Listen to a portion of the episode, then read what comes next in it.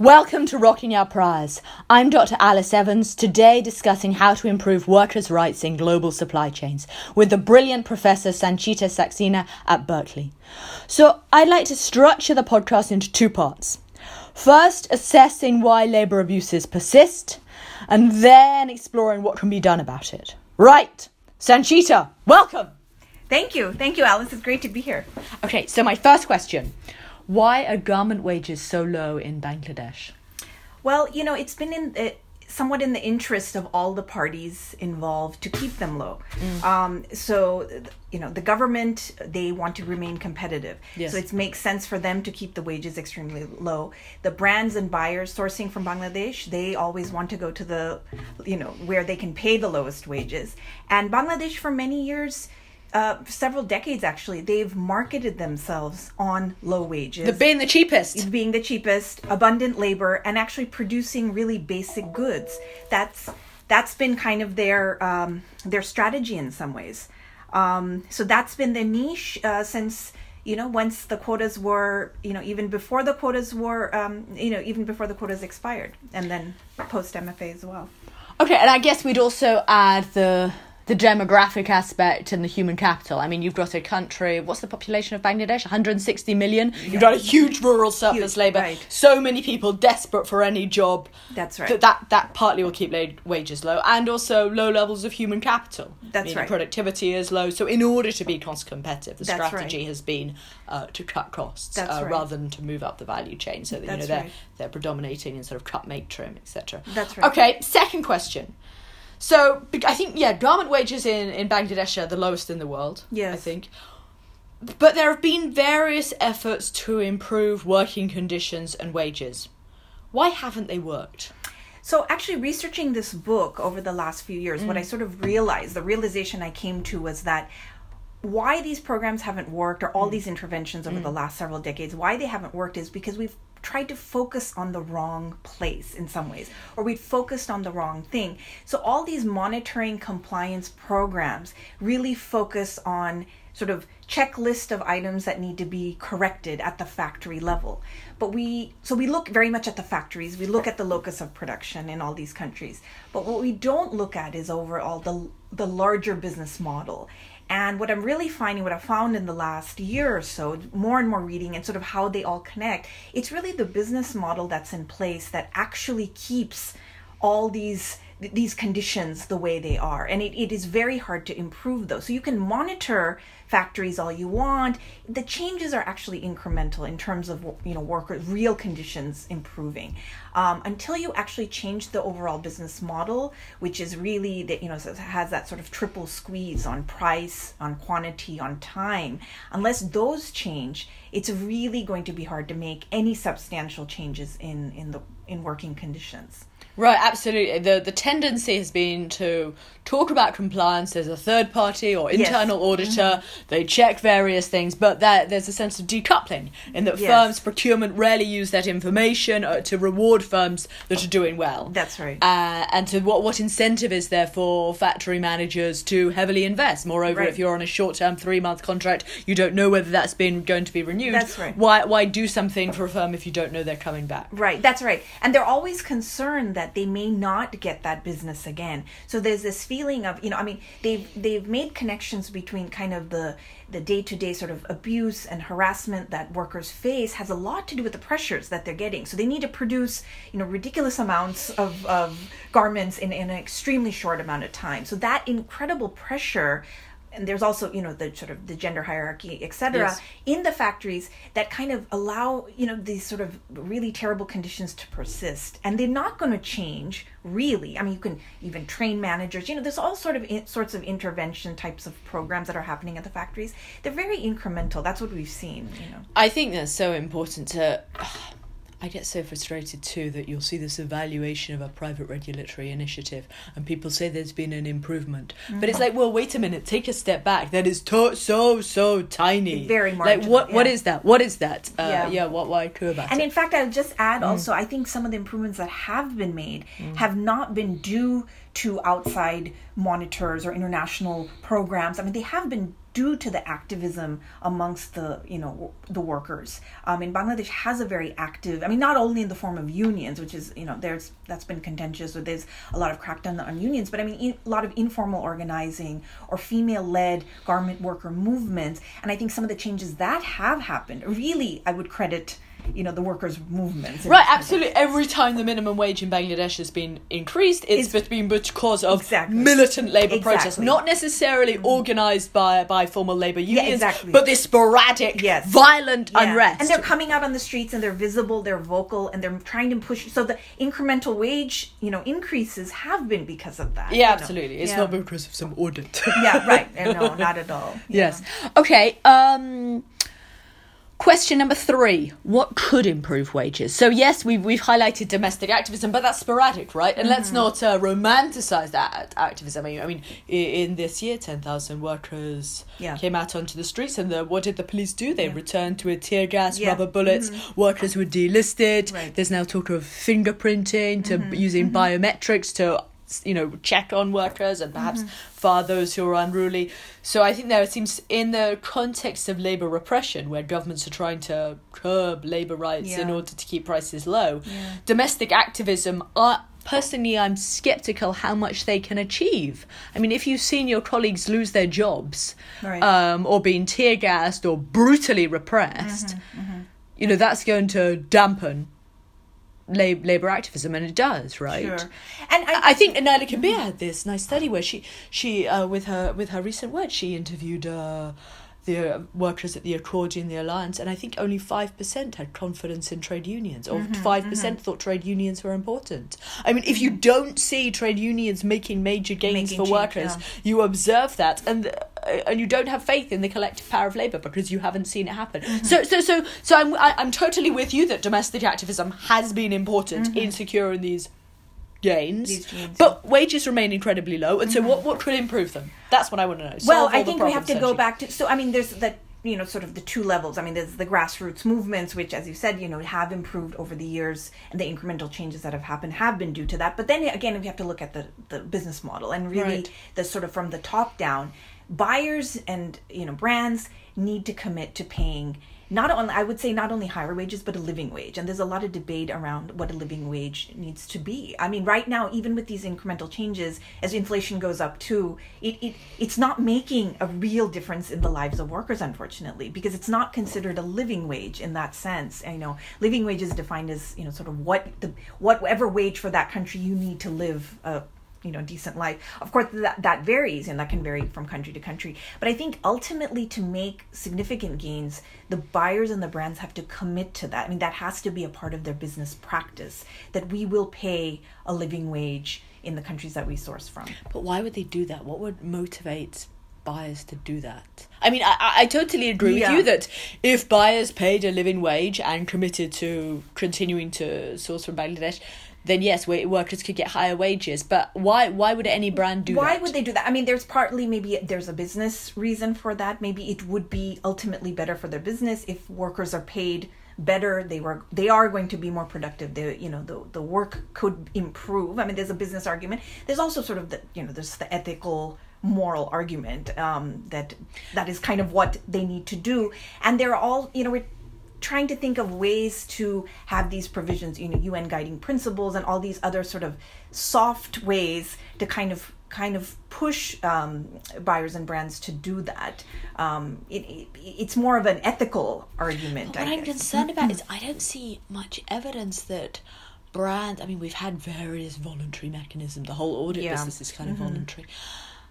And I don't see that much evidence that one, brands who do nothing are hit by consumer concerns. Mm-hmm. Layna Mosley uh, and Al have this paper whereby after Rana Plaza, they look at the US customs data and they find that US buyers are sourcing from Bangladesh just as before, right. and only a minority source from the Accord or the Alliance. Mm-hmm. I mean, they just don't seem that mm-hmm. concerned. Mm-hmm. They seem perfectly happy with the status quo because it maximizes their profits. yeah. Consumers turn a blind eye. You know, I mm-hmm. just get whatever's fashionable or mm-hmm. funky or mm-hmm. makes me look slightly better, and um, and I just don't sit and I where do you see change happening? What what's the political economy that could change the problem that you identify? Yeah, I mean, I think it, it has to be there's has to be sort of an you know a larger international pressure, larger international commitments. It's all it's in combination you know with the governments. Um, I mean, there's really no sort of one thing. I think it's a combination of factors that has to that has to play into it. Um, I mean, I think international organizations maybe can push for certain things. Um, you know, what kind the, of organizations? I mean, you have the, the sort of the business and human rights communities. You know, who sort of you know the UN for but, example. So you just think there should be more voluntary measures because I, I don't see those making a difference. That's my yeah. concern. Yeah, I mean, voluntary or they you know they sort of there has to be you know they're part of a basic sort of you know business model they're part of the business you know they've talked about living wage being as part of um, you know that, that's part of the contract you it's it's part of a cost you know it's part of doing business. So as if you integrate that into the the contract that you have um, you know that, that it's just a part of it. It's just a basic right that you provide. Um, i mean i can see two, three ways that might come about. One is you know you have some enlightened self-interest firms and they flourish. Mm-hmm. the thing is every time that firms do that they can be undercut by less scrupulous competitors. Mm-hmm. You know, the rise of these internet fast fashion yes, companies, right. which which turn a blind eye. I mean, we we see this rise of leg- in Europe. There's been this rise of legislation pushing for mandatory human rights due diligence. Yes, yeah. Some people are saying, well, there should be mandatory living wages. So one one one one mechanism is through legislation, and I see that. Mm-hmm. But my concern there is even if you had legislation or business models that mm-hmm. mandated living wages mm-hmm. The other possibility is that well, firms would just automate instead. And we know that automation is happening right across Southeast mm-hmm, Asia. Mm-hmm, mm-hmm. And the ILO predicts, you know, a loss of seven or 10 million jobs over the mm-hmm. next 10 years. And if firms are compelled that every worker must be paid a living wage, mm-hmm. it may become more business savvy mm-hmm. to actually just automate some of that production automate, instead. Yeah. And, and, and and as Joan Robinson said, it's better to be exploited by capital than not at all. I mean, I don't know if Bangladeshi workers would be better off if buyers automated production. Yeah, well, if they just the, source from robots in Germany or yeah. whatever. Well, and that is the question. I mean, if you know, if automation automation does come into Bangladesh, which may, at some point it eventually will, although mm. it's it's not clear when that mm. is going to be. No, what sure, sure, timeline. sure. We don't, we can't. Predict. But at some point, you know, some argue that well, what it could mean is that some of these really basic jobs where the conditions are really bad and it's it's so repetitive and really, you know, for humans it just takes such a toll physically. If those are automated, then they it, as you know workers if they move up the value chain they will be doing more you know sort of more detailed work or they could take roles of management or they can be trained to actually um, you know, deal with some of this technology, so they can actually move into higher types. Right. Of, okay. You know, so yes, I'm totally with you that one response to automation is by economic upgrading. Yeah. Absolutely, and that would be great but if that happens still will be job losses, of course. But, but, but can't accommodate. But even the, if know. there's economic upgrade, even if well, even if we agree that economic upgrading could be good in some respects, one, I don't see that much evidence that this is happening in Bangladesh, mm-hmm. where they've no, still em- where mm-hmm. they've still mm-hmm. emphasised being the cheapest. I mean, yes, it's happened cheapest in, and the basic products, yes, really. Where they, we've seen it mm-hmm. happening in China, in Vietnam, this upgrading, mm-hmm. but it, it's it's hard to upgrade to move up. That's right. Yeah, to and Bangladesh has not made you know movements in that direction. Yet. And also, I would raise I would raise a further concern that I think it was mentioned in the book, or, or maybe I've read it somewhere else, that as we see, and uh, Stephanie Seguino has highlighted that as we see more capital intensive mm-hmm. uh, production, it tends to fail male labour, the more highly skilled That's male right. labour. Mm-hmm. And so, if mm-hmm. we're talking about what's best for women, these women workers, yes. I, they may not be better off. You know, this lefty dream world of living wages, which boot, which amplifies automation. Mm-hmm. The story of the empowered Bangladeshi garment worker I don't know what happens to her, especially in a context of climate breakdown where mm-hmm. agricultural livelihoods in Bangladesh have become so much more precarious mm-hmm. with, uh, you know, increasing salinity, etc. That's right. Yeah. Yeah, no, it's it's unclear how it's uh, how it's going to play out. So, so, so I want yet, to play yeah. devil's advocate mm-hmm. because the whole book is premised on this assumption that the status quo is terrible, and I'm with you, but that it could be improved if only we if only buyers had that and I, i'm just wondering what if it can't be improved? What if this is the best case scenario?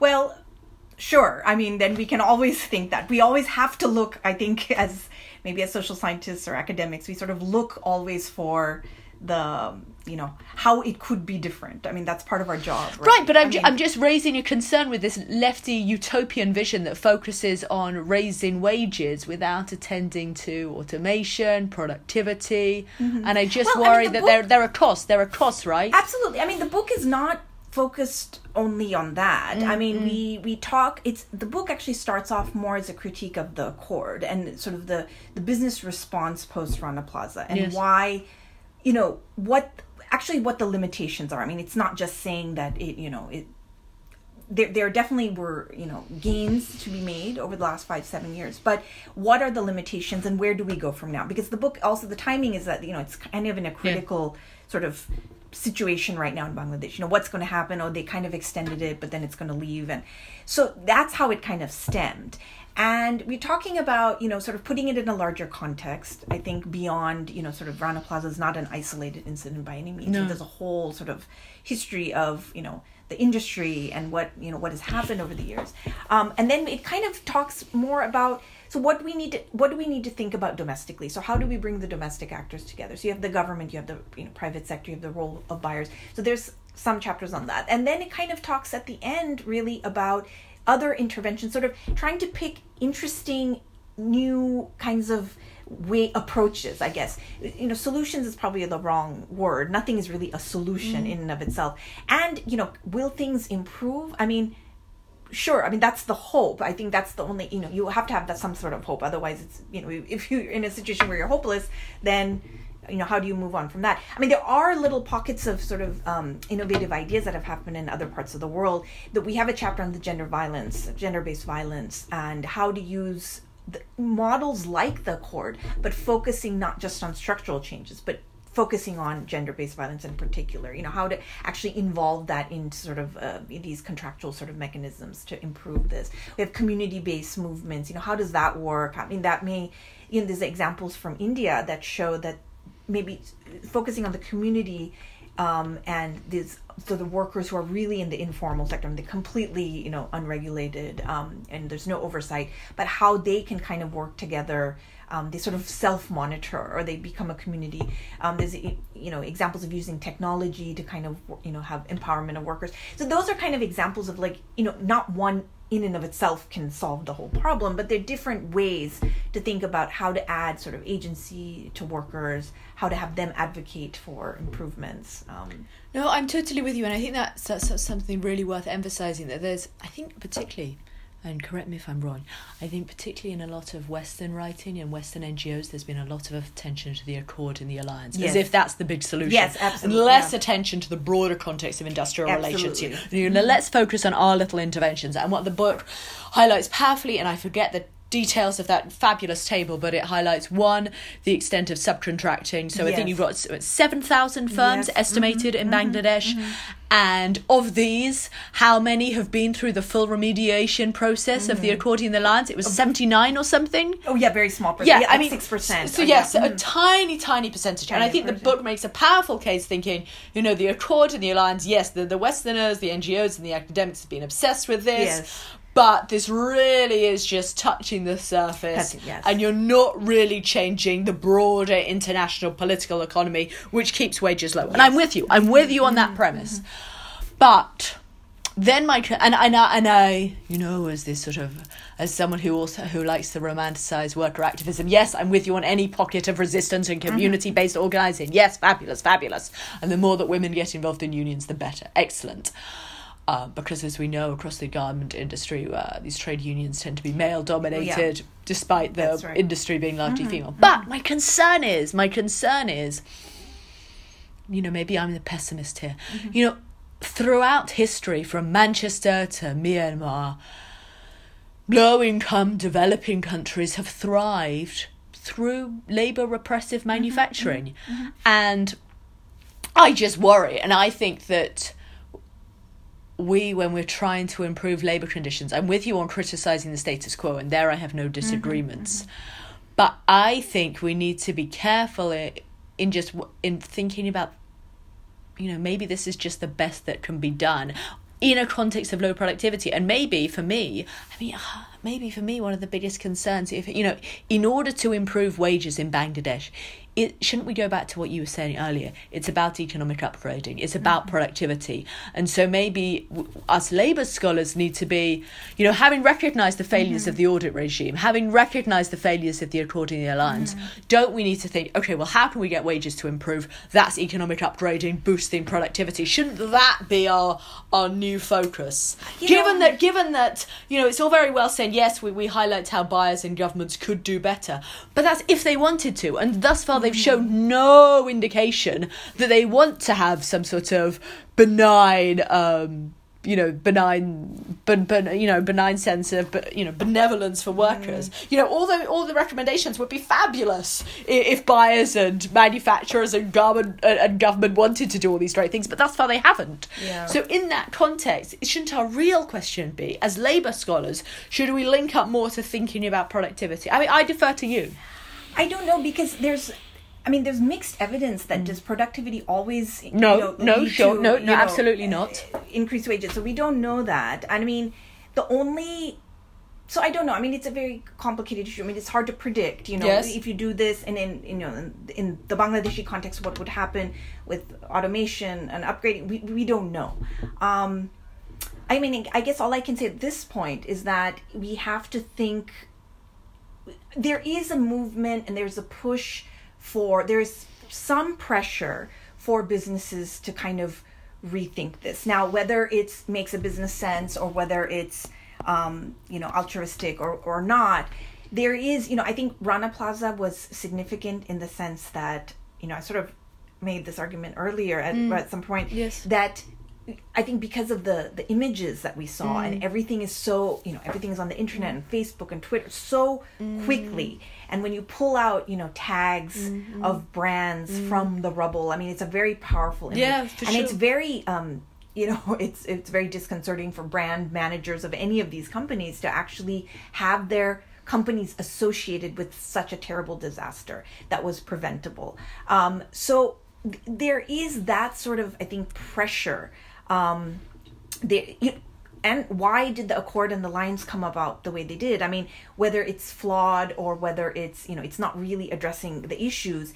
there it, there was this attempt to try to do something. And that's i mean the book argues actually it's a little bit misguided in what they needed to do. If we could actually put all that money and resources into doing other things that would be beneficial, you know. Um, but hasn't that pressure evaporated? So I'm totally with you that Rana Plaza was a total travesty and it was on headlines mm-hmm. across the world from Berlin to Frankfurt to Berkeley, etc. Yeah, yeah but that attention dissipated. Well, media headlines shift, and and, yeah, and, and going back to Mosley and Akhil's work, you know, buyers continue to source from. I mean, exports of Bangladesh have mm-hmm. grown. They do. The exports ban, you know, Bangladesh was ban, brand. You know, the government and manufacturers were initially worried that everyone would flee Bangladesh, and so they made these rapid right. labor reforms. Right, right. But then they realized that buyers were staying put, and so that's when, in December 2016 and in January this yeah. year, they've repressed labor because they know they can they do can it get, and yeah. get away with it. Mm-hmm. I mean, what happened after 10,000 work, you know, the yeah. police were labor repressive this year? Sod all. Right. Sod all. So I'm with you that yes, uh, Rana Plaza triggered this this certain attention. You know, mm-hmm. the US had you know minor th- trade sanctions, the EU threatened trade yes, sanctions, yeah. but now, now I don't see that pressure. Yeah, no, and it is it is a concern that I think there is you know when things sort of start fading out, um, you know, unless let's hope that there is not another disaster that needs to you know sort of bring i mean i i think slowly these are very incremental changes. Um, there is more awareness whether it's because of the media whether it's because of the internet I, you know there is more awareness now of what is going on over there. I think a little bit more than there used to be. Mm. um, there there are all these other sort of strategies of how to link consumers you know to understanding what you know who makes their clothes you know that it's not just these faceless nameless you know like you know it's just sort of happening. But there's you know trying to connect that. I mean in other industries for example you know the food various food you know coffee things like that there's a there's a stronger connections between you know this sort of um, fair fair trade or well resourced um, you know the, these kind of products how consumers are reacting to them. There's less there's been less with that in with garments, um, in clothing. But I think that's that's slowly changing. I mean, post Rana Plaza, there were you know consumer groups that sort of got together. Here, actually, some based in the UK who started talking about this more. I mean, things. I think change is sort of very slow. I mean, and very incremental. Um, but we have But I to. mean, just being the pessimist, I mean, the UK has what I would consider the world's worst legislation in the world for global supply chains. We have the Modern Slavery Act, Yes, where firms just have to write a short statement saying, "Oh yes, we're looking into forced Yes. labor." You know, there's no impunity, Impu- there's no right. Mm-hmm. liability for actual forced labor. So I don't know if I see any sort of pressure for change in the UK. Well, the UK, you know, if you look at, if you read the Guardian Mm-hmm. today, if you re- read any of the Guardian coverage, you know, the Guardian Yeah. being our most sort of centre-left mainstream Yeah. newspaper. Mhm. If you read any of their coverage on Bangladesh or global supply chains or garments or Rana Plaza, it's always pointing the finger at Bangladesh. You know, look at that terrible governance. Look at those. Uh, Mm-hmm. look at that corruption. There's never any sense of what you highlight in Of your book. Nothing yeah. about Mhm. our, our practices or our consumption Yeah. or our procurement. Pra- nothing. Nothing like that at all. Right. So I would say that the consumer awareness of their role in how they perpetuate these Mm-hmm. things is pretty low. Pretty low. yeah, and I mean that's. Sorry, that's I'm really, I'm really being a terrible pessimist today. But see, see, see, that's Yeah. why I have li- zero confidence in consumers, and I think that the solution to raising wages must be through increasing productivity in conjunction with improving productivity and strengthening the collective power of labour. Because you know, Yeah. then as uh, uh, uh, you can redistribute the surplus. That for me, but maybe you're saying you've got more confidence Mm-hmm. No, I in, don't in the know. in I- the Western activists. Yes, yeah. No, and and not necessarily. I mean, I think it's a combination of things. You know, Bangladesh is not. I mean, as a strategy, as far as I know, uh, maybe they're talking about it now, but even a few years ago, that was not a part of the domestic strategy to upgrade to, for productivity. I mean, they talk about that very vaguely, but you don't see that. So I don't know what that is in terms of. I mean, that's something. The, the, the domestic actors need to get together and figure Yes, out. Yes, and we may know, now see this with the new head of uh, BGMEA, yeah, right? so Rubana yeah, and she wrote a chapter for this book as well, and so she has a you know real vision. Yes. for the um. I'm kind of excited Yeah. by her. yeah, no, it's great, and I mean, she has a real vision for the industry, and let's see, you know, what happens. I mean, often what happens. So in Bangladesh, I think Rana Plaza was, and still is, significant in the Mm. sense that they don't want these kind of disasters to be all over the world. No, it's it- terrible it's terrible association Yes, yes, for yes. the Bangladesh brand. Neither do you know. No one really wants this to happen again. That's why we sort of try to make the argument that the way you're trying to prevent it from happening again is a little misguided. You know, just simply by auditing, you know, a small percentage of the factories is not necessarily going to prevent. There's a whole host of and the fact is i mean when we're talking about what needs to change i mean there's a whole host of other factors that are not So I'm totally addressed. with you that the auditing isn't improving the brand Bangladesh because it doesn't reduce the risks of disasters. But it's not the Bangladeshi manufact you know, the Bangladeshi manufacturers are hugely opposed to the Accord of the Alliance. Yes, right. Mm-hmm. They don't like it at all. They see they see as being asked to being invest in imposed on- yeah, yeah. Mm-hmm. they see they've been asked to make these huge uh, investments Well, in and there's been physical infrastructure. Yes, support and they object this. and they Yeah. object to that. So even though the the accord was supposed to be legally binding with Yeah. the buyers making financial commitments, they largely have not. Yeah. So all the financial commitment Yes. has been on the monitoring side. And and so yes, I totally agree that Brand Bangladesh would thrive if the buyers provided capital investments, etc. Sure, Mm-hmm. but how's that going to happen? Why why why would a, a buyer just give a bun, give a ton of money to make Bangladesh safe? I don't know. So the political economy for me that that that aspect I don't know. But but I'm totally with you that you've. I, I, I'm totally persuaded that this is the correct diagnosis of the problem, and for that reason, I love the book. my, my question is what to do next. There, I don't know. I don't know. I mean, again, we propose nothing as a solution in Mm, of itself. It's really an idea, and I mean, the the chapters on Bangladesh, for example, they're very preliminary. I mean, we don't, you know, it's happening now. You know, we need a five to ten year, uh, maybe five year follow up book to say well, what has happened. You know, it's really this is so current and so you know, it's really unfolding. I mean, we have the extension accord. I mean, what is, what is that going to do? I don't know Mm. what's going to happen when that leaves. I mean, it's all happening now. Yes. Uh, the timing of the book was such that you know it next year will be seven years. So it was out when I know six years after. Mm. So we felt that it was a good time to sort of have this critique and to talk about it and to and to explore what actually has happened, but what didn't happen. Yes. You know. So that was the timing. But really, I mean, because it's happening, it's unfolding. No, right I'm now, with you. so we can only to- we can only plan the future next steps once we've worked out what- what's happened what, what or we what know, went right? wrong. What we we, don't know. know. I mean, I feel like there's a real information gap. We just simply don't know how things are going to play out. Yes, the government has reformed all these labor laws, but what is that actually going Mm. To mean on sure, the ground? yeah. Mm. You know, Rubana Haq has taken over as BGME president. That's really exciting. What is that going to mean? I mean, so we don't know. Right, so you're going to come back in five years' time again on the podcast. Yes, I think I'll need to. Yeah, to talk about Sanchita, again. thank you so much. This has been a great pleasure. Um, and the and the book is out, so um, so you're welcome to buy that. Thank you very much. Thank you, Alice.